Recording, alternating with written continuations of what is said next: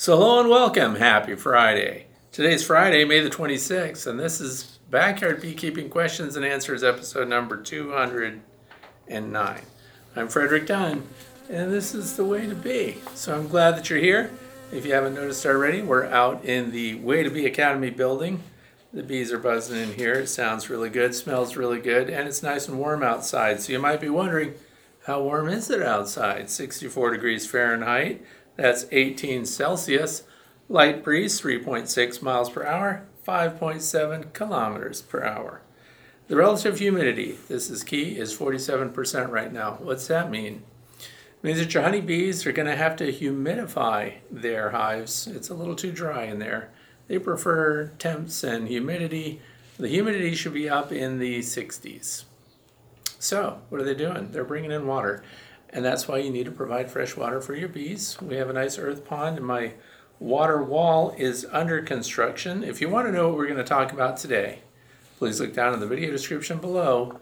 And don't forget to uh, subscribe if you're not already a subscriber, if you don't want to miss any other of these episodes. So, all of the topics for today have been submitted over the past week, and if yours did not make the list, maybe it's not something that uh, I haven't already covered before very well.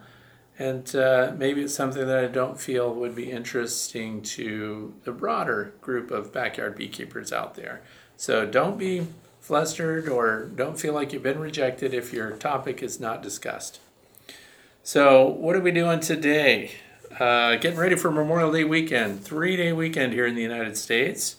And Monday, that means a lot of people will be hanging their flags. So, just a little friendly reminder from a retired veteran that your flag goes up and comes down to half mast until noon, and then you hoist it the rest of the way and enjoy your Memorial Day weekend. So remember those who've served.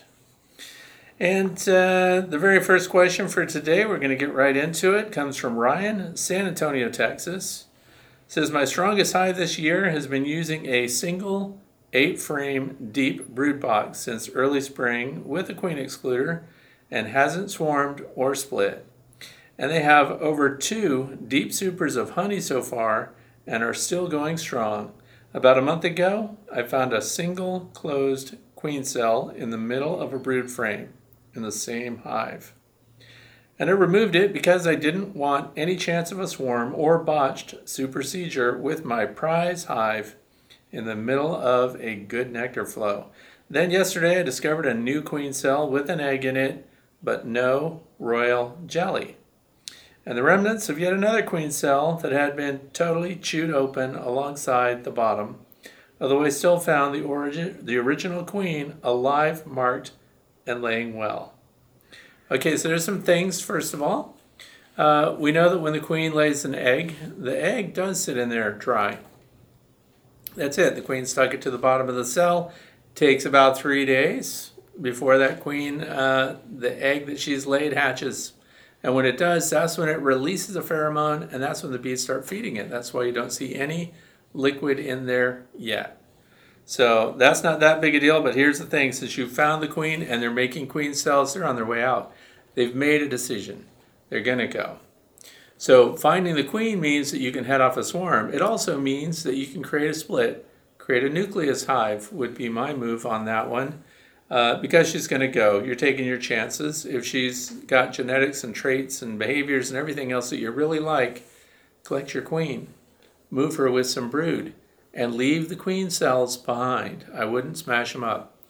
The other thing is the troubling part the chewed open queen cell that's there through the side. Sometimes a queen will chew through the side with competing queens. So the fact that your original queen is still in the hive is a puzzle. So sometimes they don't always follow the order that we think they should, but because uh, the queen herself will chew through the side and then find the pupa inside and sting her to death. That's what they do. It's what they're supposed to do to eliminate their competition. But then they built another cell I would take your queen out because you're going to lose them. Start a nucleus hive. That's my recommendation for that. And because uh, supersedure, uh, I worry about losing my bees. So me personally, I would take it. Otherwise, you can let them swarm and let one of the new queens uh, hatch. Well, she'll emerge. They hatch out of their egg. They emerge out of their cells. and then uh, see how things go from there. Up to you, but I think you have two colonies on your hands now. They've decided. Question number two comes from Sam, Mount Vernon, South Dakota. I bought three packages of bees from TSC, one for each of my three kids. We received and installed them on the evening of the 10th of May and waited until the 22nd for the first inspection. So 12 days after install, not bad. I found two of the three hives to be booming with tons of capped and open brood, but the third hive had plenty of pollen and nectar, but only eggs and multiple eggs in each cell. Is it possible to have a laying worker already? And how can I fix this hive before losing the whole package?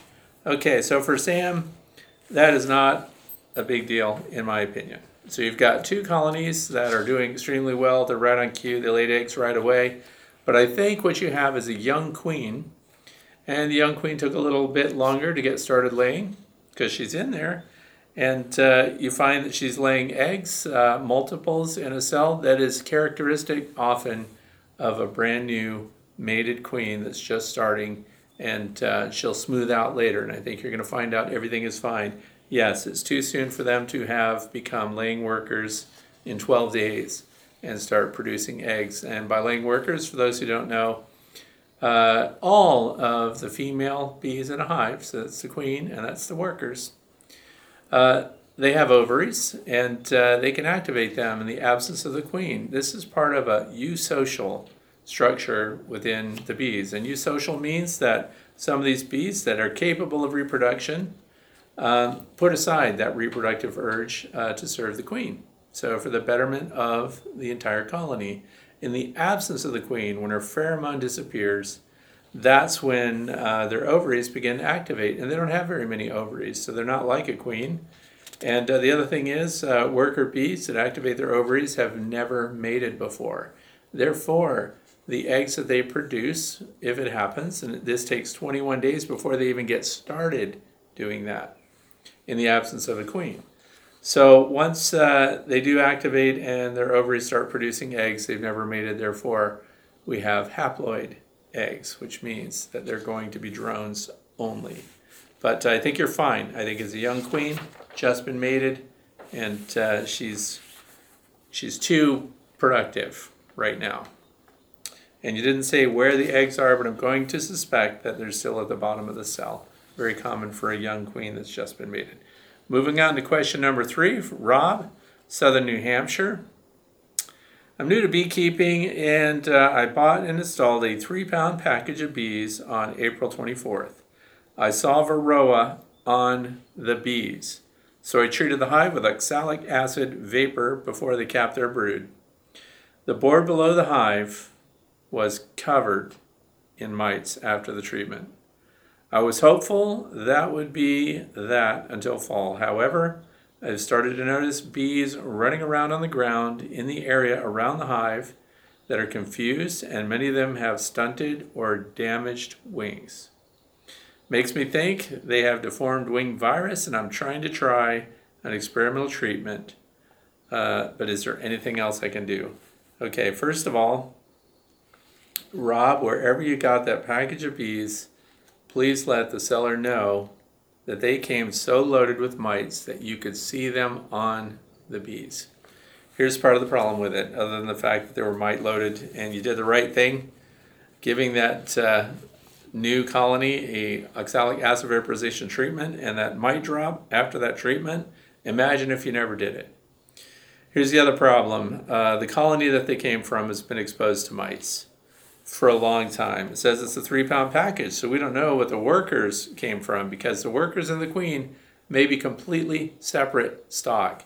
And some beekeepers who sell packages, they also breed queens, they get their queens mated and they install them in packages, bees that they're willing to get rid of. Not everyone has the greatest integrity when it comes to selling their bees. So um, they loaded you up with worker bees that had mites on them. Not only that, advanced Varroa likely vectored disease pathogens. One of the signs, and it's not always the mite that causes deformed wing virus, but high percentage of bees that have deformed wing virus have received that through mites. And being that these are loaded with mites already and they're showing that, leads me to think that uh, they've been impacted by these mites for quite a while and uh, you've got sick bees. The good news is um, you've treated with oxalic acid vaporization. Very good. I highly recommend that people do that. When you're installing a package and the mites are in the dispersal phase, uh, they're exposed before they start uh, developing and capping their brood. Uh, so once they're under the caps, the mites are protected. Oxalic acid vaporization does not take out mites that are under your brood caps. So you did the right thing, right on the money. I highly recommend that you monitor the mite situation with those. Um, the good news is the queen is probably of different genetics, and so you can wait and see as she gradually lays her eggs, replaces these bees. The nurse bees uh, may be impacted also, so prime nutrition is going to be very important for them. I don't think it's necessary to give them any other treatment. One of the things I would definitely put in this hive when you give them sugar syrup is a one to one, a light sugar syrup, and I would add uh, Hive Alive syrup to that. Hive Alive, half a teaspoon per quart. So the syrup, get that, is proven effective for a lot of things, nosema and so on, but it can boost the health. It's one of the very few essential oil mixes that uh, has got science behind it that showed that it is effective for bees that need uh, a little boost like that. So that's what I would do. And then please follow up. I'll put a link down here for Hive Alive because a lot of people have been given the opportunity to give discounts on Hive Alive. And uh, I'm one of those too. So I'll give you a link so you can go and get Hive Alive syrup. It's going to be very important follow up and let us know what's going on. The good news is those workers are likely not from that queen, so your queen may still be healthy, and uh, let's count on things going better. And you'll see a marked improvement. How long down the road? 21 days or more when you start to see the progeny of that queen moving around inside the hive. Question number four comes from Todd. Says, Hey Fred, I want to set up a wireless camera to periodically watch my hives two hives. While I'm at work and throughout the day, I'd like to know if you have any suggestions or preferences toward any particular brand or model. I was looking at security camera models, Arlo Pro 5, but not sure if there is something better for this type of application. Let me know if you have any suggestions. Thanks. Best regards. Okay, I do have suggestions.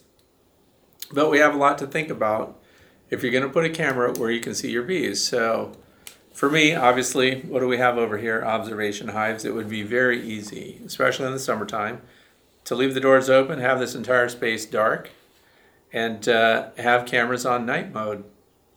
And then the other thing is which cameras can get close to the glass. Now, you don't have observation hives, I'm just going to make that guess.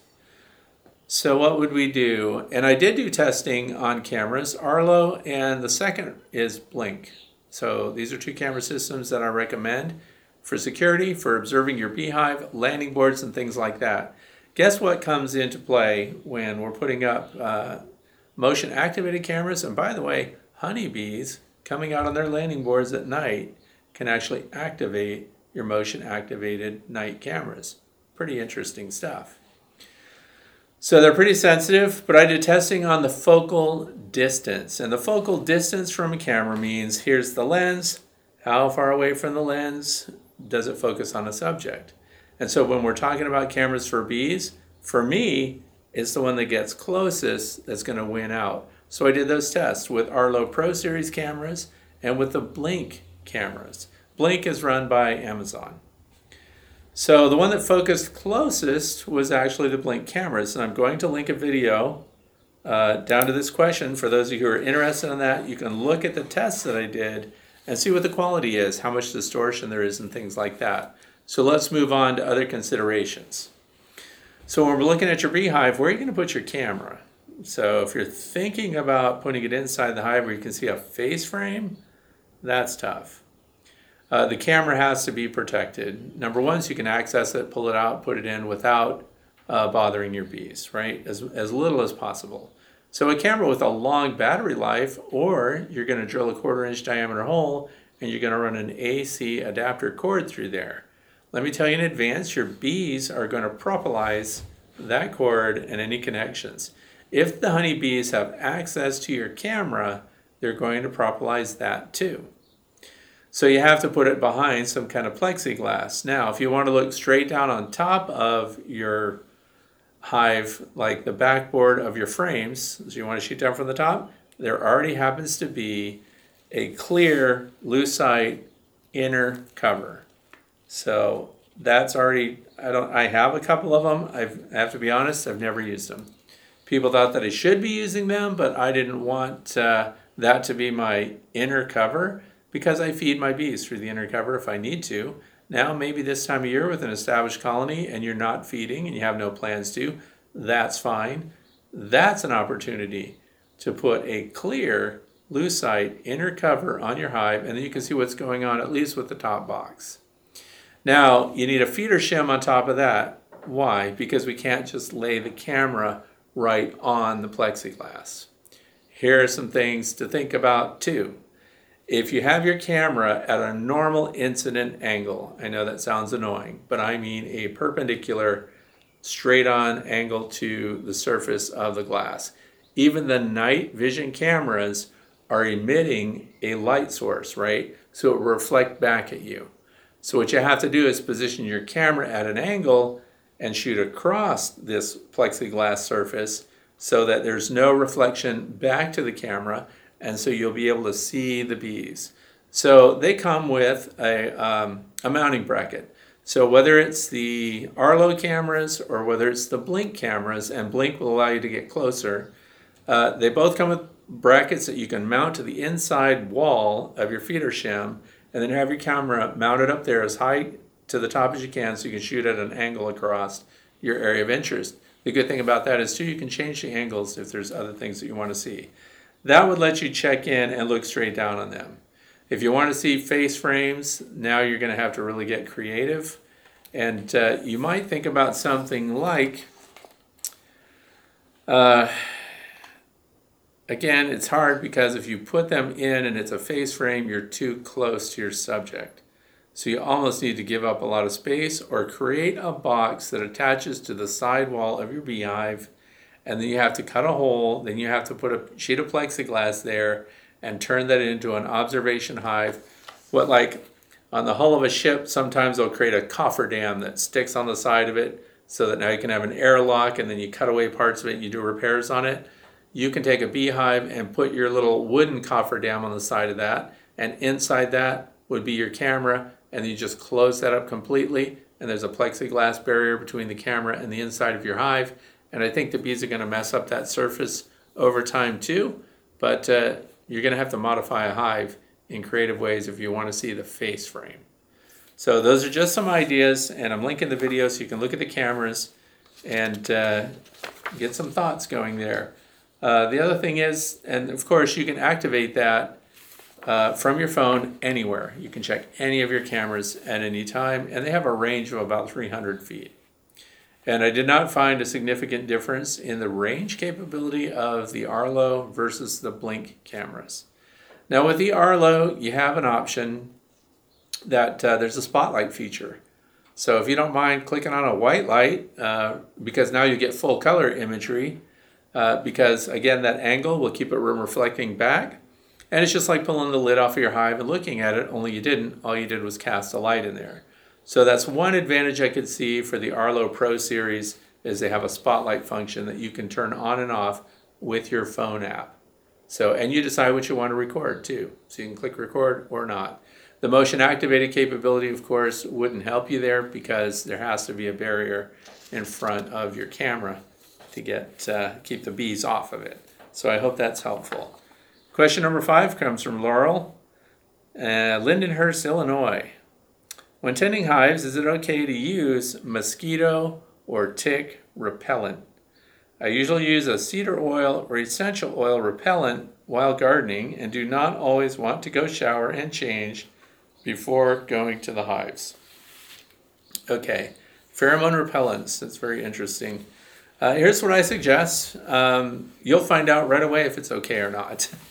because your bees will react uh, to your presence, which is something I really don't want them to do at all. For me, when I go into a beehive, if they don't react to me, in other words, they ignore me and they go about their business as usual, that is exactly what I want. When I put my hands in there, I don't want them to run away from my hands. I also don't want them to attack and sting my hands if, if I'm barehanded for some reason or if I'm just wearing nitrile gloves. I don't want any pheromone to cause the bees to react to my presence. So I'm not a fan of any pheromone to repel the bees or that an insect repellent um, would have an impact on the bees. But here's what you do you try it and you see if there's a reaction. Uh, what I like from the bees is no reaction.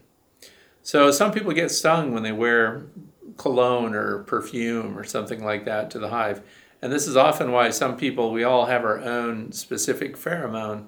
And I think sometimes the bees are reacting to the way a person smells. And uh, those are the people that just get stung for no apparent reason. But the bees smell much better than we do. And it will be interesting to see you try that out. The good news is mosquito repellents and things like that are not mosquito killers. So you're not using an insecticide, it's just a repellent. Uh, so try it out. Let us know. See what happens. But just food for thought. I think it's best when you get a completely passive response from your bees. And someone may be sitting there thinking, well, what about smoke?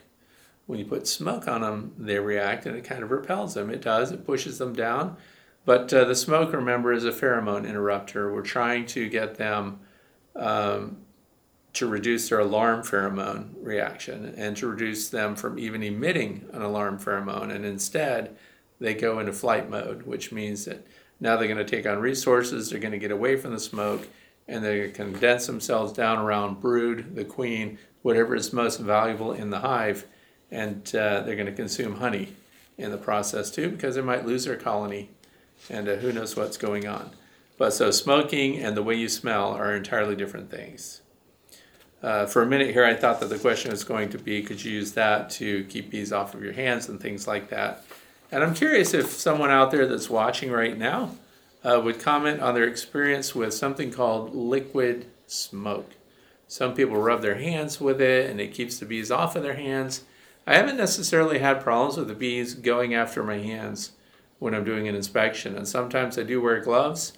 And uh, the most frequent time that I get stung when I'm in the hive is because I grabbed a frame and there was a bee just under the end of it, or I put my hand on a bee, or it's very rare that the bee rushes up, attacks, and stings my hand, unless uh, I've done something really knuckleheaded, and then it's an education uh, experience for me. Pain is a teacher.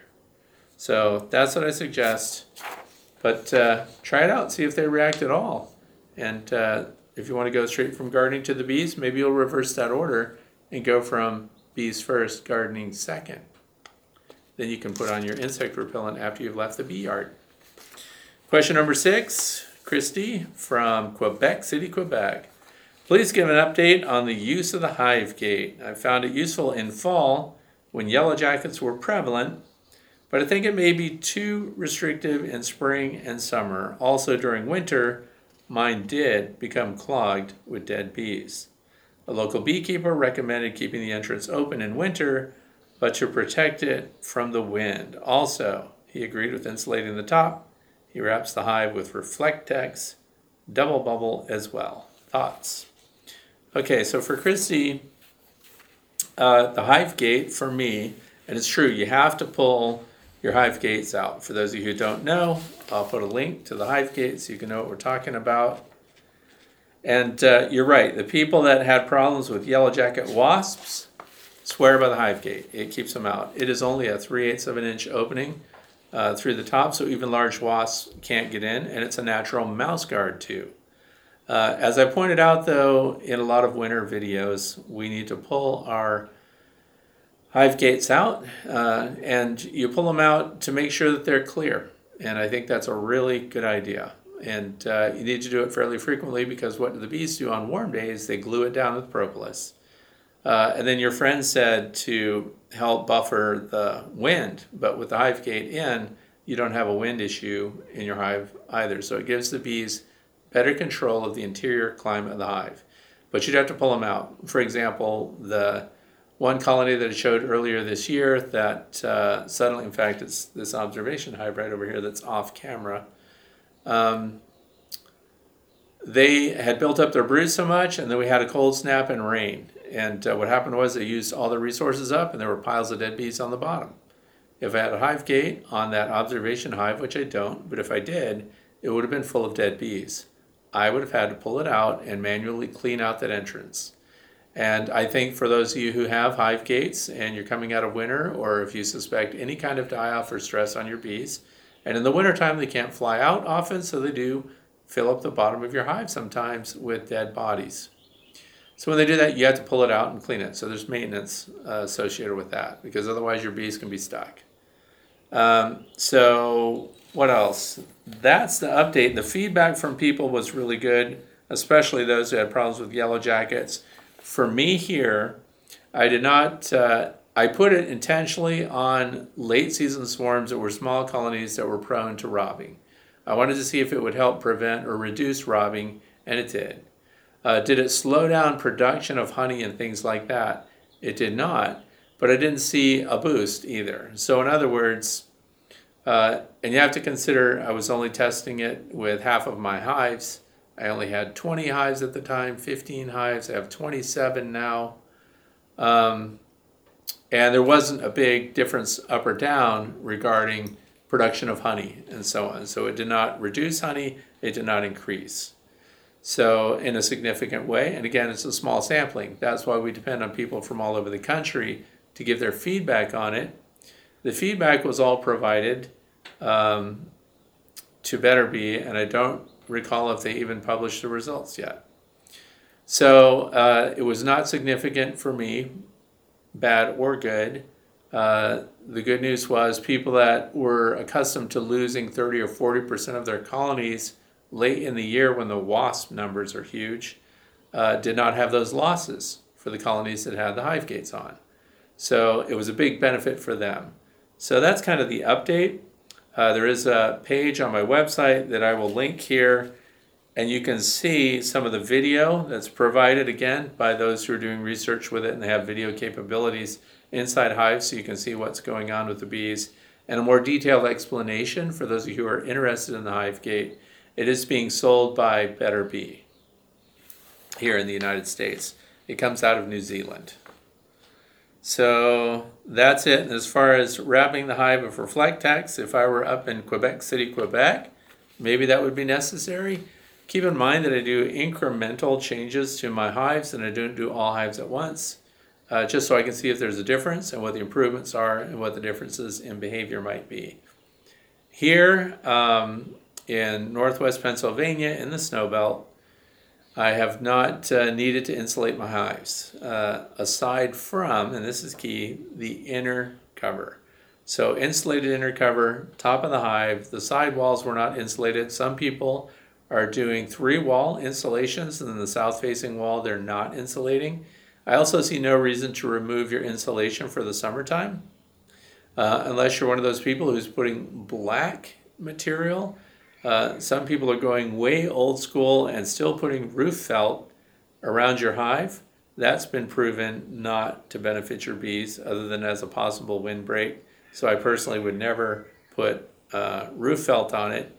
Um, but it would if your if your hive configuration had uh, joints that were not sealed up well and things like that, and wind was blowing through. If you wrap the hive, it's going to benefit them. Uh, Reflectix uh, without an airspace, so Reflectix right up against the outside of your hive is just like adding another layer of wood. So wood is about 0.7 in the R factor, and one layer of double bubble right up against the wood is like having another three quarter inch piece of wood against it. So um, some people do that, and if you see an improvement, great. And for those of you who are testing that kind of thing out, I always recommend not doing it to all of them at once so that you can see over a series of years and seasons if that's going to improve uh, your wintering. I can't here imagine improving my wintering results at all. It's they're already just ready to go when spring hits. Uh, my losses are very small, and uh, the populations of the hives and their consumption of resources is low. So, population high, resources low, healthy bees in spring. I see no reason right now to change that. And of course, I have insulated and uninsulated hives, and that's not because they have bubble wrap around them, they don't. Um, I'm comparing the Layens hives, which are insulated with sheep's wool, and then of course my long Langstroth hive, which is uh, two by four material.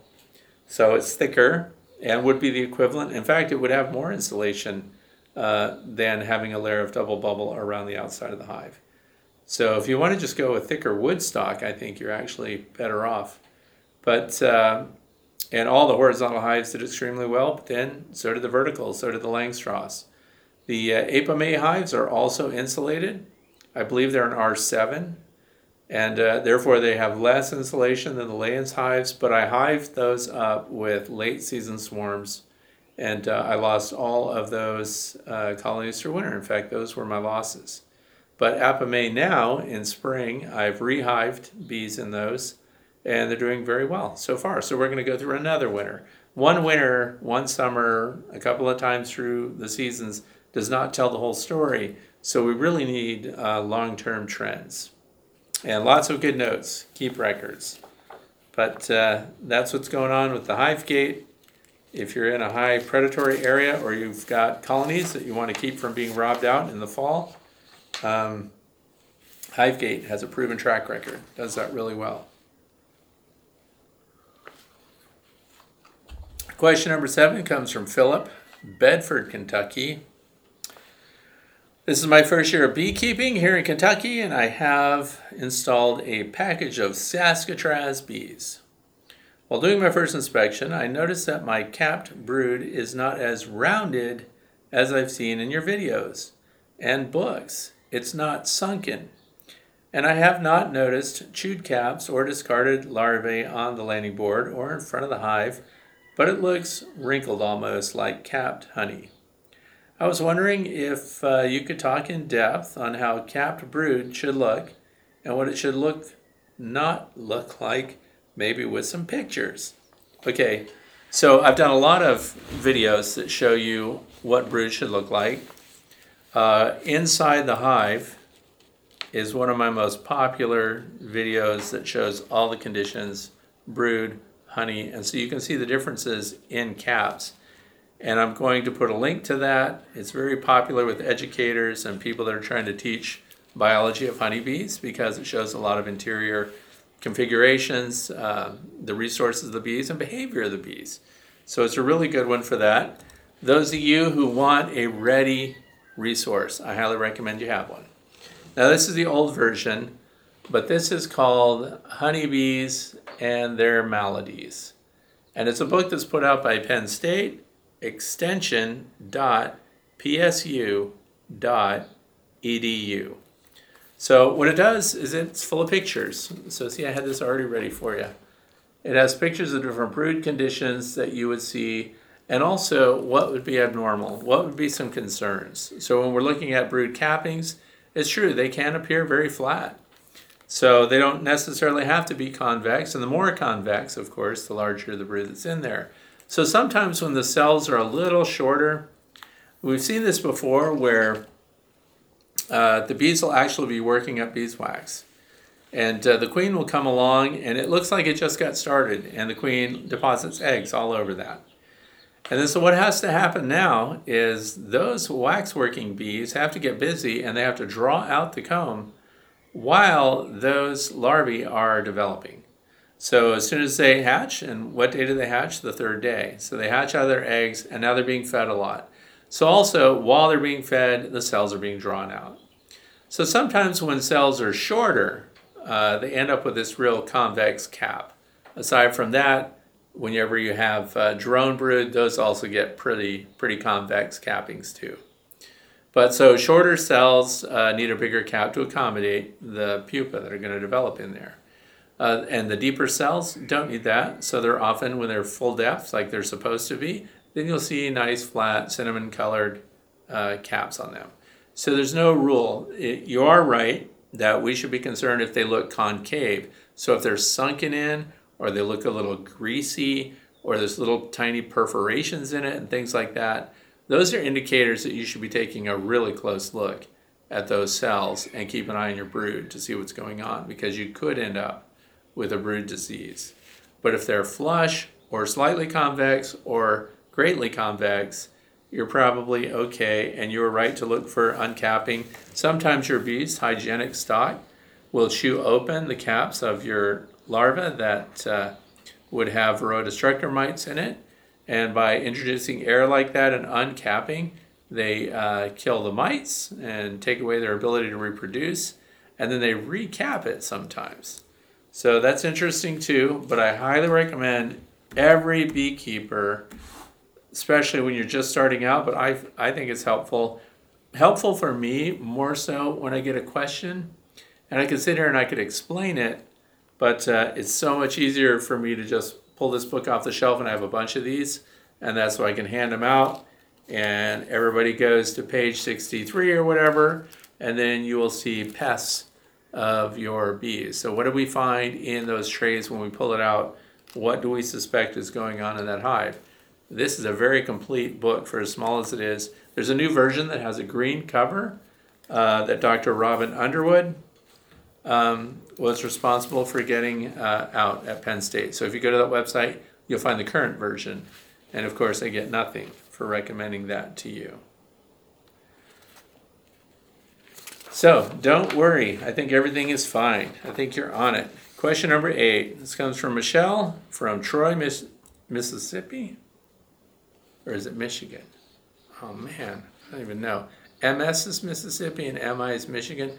Maybe it's Michigan.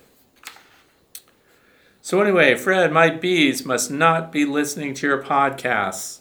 Uh, bees don't have ears. Okay, kidding aside. Instead of moving down to the deep box with drawn comb, they remain in the top two mediums and are backfilling them. I only have one entrance on the bottom. Is it still too cold for me to expect them to start down? Or should I put the deep box on top as I see others do? Many folks say bees move up and not down. With all the backfilling, I figured a swarm might be imminent, so I found the queen and split the hive. And I did have swarm cells almost finished. Thanks. Okay, so there's some things that I want to talk about here. It says two mediums. So that's not my winter configuration. My winter configuration is one medium box deep, one deep, and one medium on top of that. The medium is full of honey at a minimum going into winter. Everything above that comes off before you ever go into winter, so they're condensed down. This is very important. It helps them control the climate they have an insulated inner cover directly above them, and then they're going to use those resources and it's sized right for the cluster of bees. In some cases, my bees are wintering in just a single deep, late season swarms, for example. So when we have two mediums up there, yeah, they're still in the process of, of moving down. These have moved down. All of my observations hives have moved down. Um, and the single entrance is key. The other thing that we want to think about is how big is the entrance? So, what size entrance do I recommend? 3 eighths of an inch high by 3 inches wide, or even narrower than that. So, 3 eighths of an inch high, 3 inches wide, uh, rodents can't get in there. So, even the famous pygmy shrew can't fit through that. So, you don't need a queen excluder when it's set up like that. The other thing is keeping that entrance small means they have to move their brood down towards it. So you had that right. And so they do move their brood down to where that uh, fresh air is coming in. So the other thing is you can get them to move down more. We found that the slatted rack spacer, which is two inches, so you have the bottom board, a two inch slatted rack, which is a solid piece of wood in the front of it that prevents drafts from going up. Then you have your deep box on top of that uh, that has proven to get your queen to work down closer than uh, to the bottoms of her frames and make full use of all of those deep frames. So for me, the maximum size Langstroth box going into winter is a single deep and a single medium on top of it, and I don't rotate those boxes. And as mentioned here, no top entrance, no upper venting, but upper entrance and upper venting may be necessary if you have an oversized hive for your bees. So if there's a lot of honey well up above your bees going into winter, and uh, they don't make use of it all and they don't occupy the space adequately, there'll be condensation up there, even if you have an insulated inner cover on because the hive is sized too large. The other thing is, we don't worry about swarming. I don't. If they build up and they're going to swarm, that's an opportunity to split it. It refreshes your colony. It can become a part of integrated pest management. If the colony is really strong in spring and their numbers are way up, and you do a split, you can still get a decent honey crop off of them depending on where you are. So, knowing whether you're going to have a dearth, knowing whether you're going to have a lot of resources, and a lot of this depends on the weather. And this year, let's face it, the weather's been wonky. This morning we had a hard frost. This morning, hard frost. That is ridiculous because historically, this is the weekend for planting, for putting all your stuff out uh, here in Pennsylvania. But we had uh, 29 degrees Fahrenheit today and frost all over everything. So, yeah, it's touch and go. And we had a mild winter, but we're getting this weird, drawn out, cold and warm spring. So, as far as is it still too cold there, that's a regional thing. And uh, you could wait them out. And they would, you said they're backfilling. So, they will ultimately backfill and push themselves down. But then you also said they're reproducing. So, in other words, they're going to create a swarm, and you saved them. Good call there. And by collecting your queen, you did split them up. But I can say this uh, all of the hives here that I've had configured with a deep and a medium, and uh, we had a couple over here that we walked through a couple of hives to show inside, and the brood was all down where it should be. So, at least where I am, that configuration is working. But as you say, uh, the bees may not be listening to the podcast, and bees don't always do what we expect them to, but we can increase the percentage of bees that do what we expect them to by following those really basic configuration setups. So the, having the extra medium super on may have been what kept them up in that middle box, for example, instead of bringing them down to the bottom box. And the size of the entrance should be visited. Maybe you already have a small entrance, but that might be another thing that you can look at. So that's it for today. That was question number eight. So now let's talk about the fluff plan of the week. So a lot of people, it's all over. If you're on social media, if you're on Facebook, uh, Instagram, whatever, everybody is sharing swarm stories. Swarms are just all over the place. So I just want to remind you that uh, when a swarm shows up, you're going to be hiving it, hopefully. And when you do, if it's a small swarm, especially after swarms, which sometimes may have virgin queens with them, when you put those in a small box, and I hope you do put them in a small box, like a nucleus hive, deep frames, uh, we need to be able to put sugar syrup on there to keep them and give them the resources they need to really get going, particularly with the small ones. These giant mammoth swarms that people are showing pictures of that take up, you know, half your garage uh, those don't need any feeding. They have all the resources they need, and we need them to go out there, and they'll they'll be great comb builders and everything else. So you can make good use of those. Uh, the concern comes in when we have a small swarm that some people may even think, eh, I don't even want to hive them. I think it's fun, personally, if you have nucleus hives, the wooden ones, they're really well made ones. Nucleus hives made up and ready to go, and then, of course, put an inner cover on it and a uh, second deep so that can house your feeder. And uh, hopefully, this coming week, I'll be able to make a video showing you exactly how I configure that. And my preferred feeder on top of a nucleus hive when you're setting it up. Uh, if it's an Apimaye, they have feeders built into them, you're covered. If it's the wooden hive that we're using for nukes, we put that inner cover on there.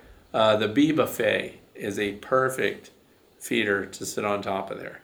And then, of course, you put another deep box around it, and then that uh, migratory cover, insulated cover, whatever you're putting on this time of year, is not that critical. But having everything mixed and ready to go. So we don't want our sugar syrup to spoil. So if you're mixing up gallons of it and you have it sitting on a shelf And you have your spray bottle, because I use that too when I'm shaking a swarm into a butterfly net. Uh, you want to have yourself all mixed up so that you can ready to load. You just load and go, and you can add Honey-B-Healthy, or Pro Health, or one of the other essential oils in it that extends the shelf life of your sugar syrup, so it doesn't actually end up getting that black mold in there, and that will last you all summer. So, uh, and it's a light syrup. One to one or even a little bit thinner has proven to benefit your bees. So we want to reinforce them because these small clusters, they can't do foraging and everything else. Plus, what happens if it starts raining and they can't get out? Uh, we want to at least provide them with the energy they need to keep warm because they're going to be building brood. So, what else? All dead outs by now. All of you should have any dead outs you have cleaned out. And uh, after you clean them all out really good, you can spritz down all the surfaces with 10% bleach solution and just let it air dry out. That will keep uh, your wax worms and wax moths from laying eggs on your frames and stuff, and uh, will just kill any surface bacteria that might be there. And it'll smell like a swimming pool towel, but who cares? The bees don't care. So have that stuff staged, ready to go, so you're not running around grabbing frames and things like that. Also, and that's good for because look what just happened. You're doing an inspection, you find out they have queen cells, and here's the queen. If you have all your stuff ready to go, you can grab the queen and you can pull her frame and you can temporarily hold her in. What do you think my recommended temporary holding container would be while you get your box set up and everything? The Hive Butler. Hive Butler totes with the screen top.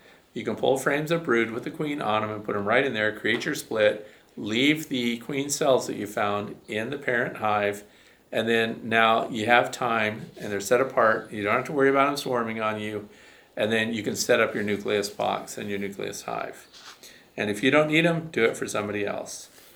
Also, this is a great time of year because so many swarms are happening. You need to walk around and look at the landing boards, particularly around uh, anywhere between 11 a.m., 10:30 a.m. and 2 to 3 in the afternoon, you get a really good feeling for what's going on in the hive. Is it business as usual or is there something happening? So you need to know if your hives have swarmed or if they're making preparations to swarm or uh, robbing is not that big a deal this time of year. We're at the end of dandelions and the next big nectar flow for us here. All the apple trees, which just got slammed with a frost, apple trees, pear trees, crab trees, um, I think their blossoms are at the end, so what's the big next uh, nectar flow going to be? It's going to be clover for me here. So the clover later will start to grow, and those blossoms will come out, and that leads us into another nectar flow, which in the onset of that, round two of potential swarming.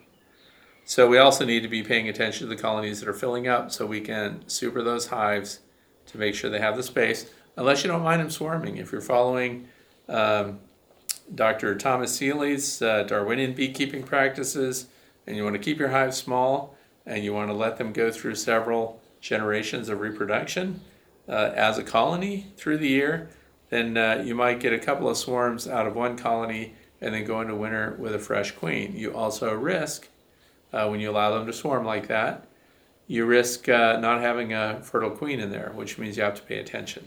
So following the landing boards, paying attention to that, seeing when they requeen, seeing when they're queenless, cursory inspections to see if there are eggs present, and there should be in all hives this time of year unless there's been a swarm.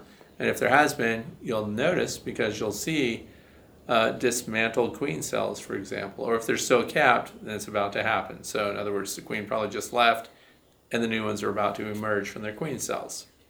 So lots going on, landing board inspections. If you want to know what you're looking at and for, the most obvious thing, someone alluded to that earlier, look at early morning landing boards too to see if they're dragging out potentially diseased pupa. Seeing if they've got a varroa mite problem. So this is also varroa mite counting time. Some of you who want to treat for mites um, will be uh, doing that before you put your honey supers on. So mite treatments needs to happen. They need to happen fast if that's what you're going to do. So what else? Do, do, do, do, do, do, do, do. And there's a video out. We had really good luck this week uh, putting a queen excluder on the entrance of a brand new flow hive. And uh, hiving it, they were very unsettled and it looked like they were going to leave. So I made a split decision and went and got the queen excluder that covers the entrance. I put it on there, and within two days, they were bringing in resources instead of making preparations for leaving. So it's a great way to kind of tide them over if you choose to do that. And uh, put a queen excluder on the entrance. Look for that video just you know a few days ago and uh, it will show you how that worked out and also what the behaviors are that you're looking at. Again, landing board observations. But when you hive a swarm, we all want to keep our swarms. You climbed up a ladder, you went somewhere and got them. Whatever you did, it would be really nice if the swarm, once they're in your hive, if they stuck around. How many times have you hived a swarm only to go out the next day and find that hive completely empty? It happens. So it's a judgment call. There is a way to keep them. If you've got the queen and you don't want to pick through them and find the queen, you can just put a queen excluder over the entrance of the hive and then that will keep the queen from leaving and therefore the swarm goes nowhere without the queen. So then they settle in, they start bringing in resources, and once they've taken up residence, then you can remove that entrance and save it for another hive on another day if you want to do it. But I'm here to tell you, it worked like a charm. It was fantastic.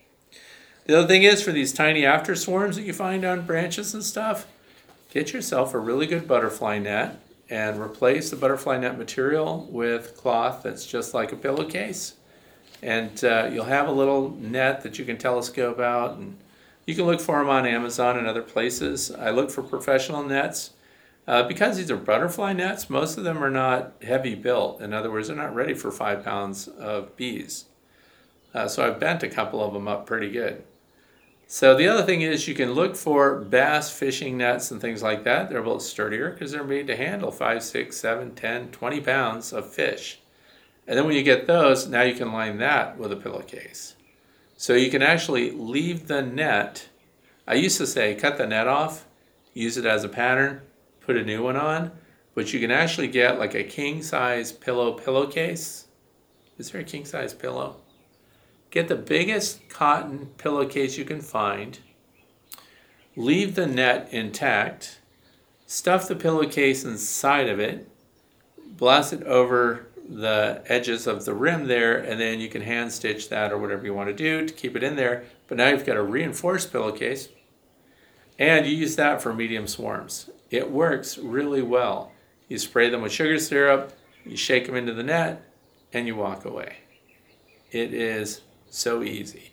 Then you shake them out of your net into the hive box that you want them to go in. Half of them go in. Then you put the net up against the front, lean it on the entrance, and I've done this more times than I can count.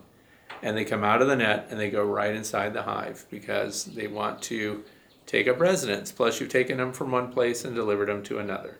So, cotton nets are very easy works really great. So I want to thank you for being here with me today, and I hope that you'll leave comments down below if uh, you've got observations, things that are going on, or if you want to pose questions yourself, go to my website, thewaytobee.org, and you click on the page titled The Way to Bee. All the pages are in the left hand margin, and you go down there. There's lots of resources for you. So I hope you learned something today, and I want to thank you for spending your time here. And uh, I hope you have a fantastic and safe Memorial Day weekend. Thanks for watching.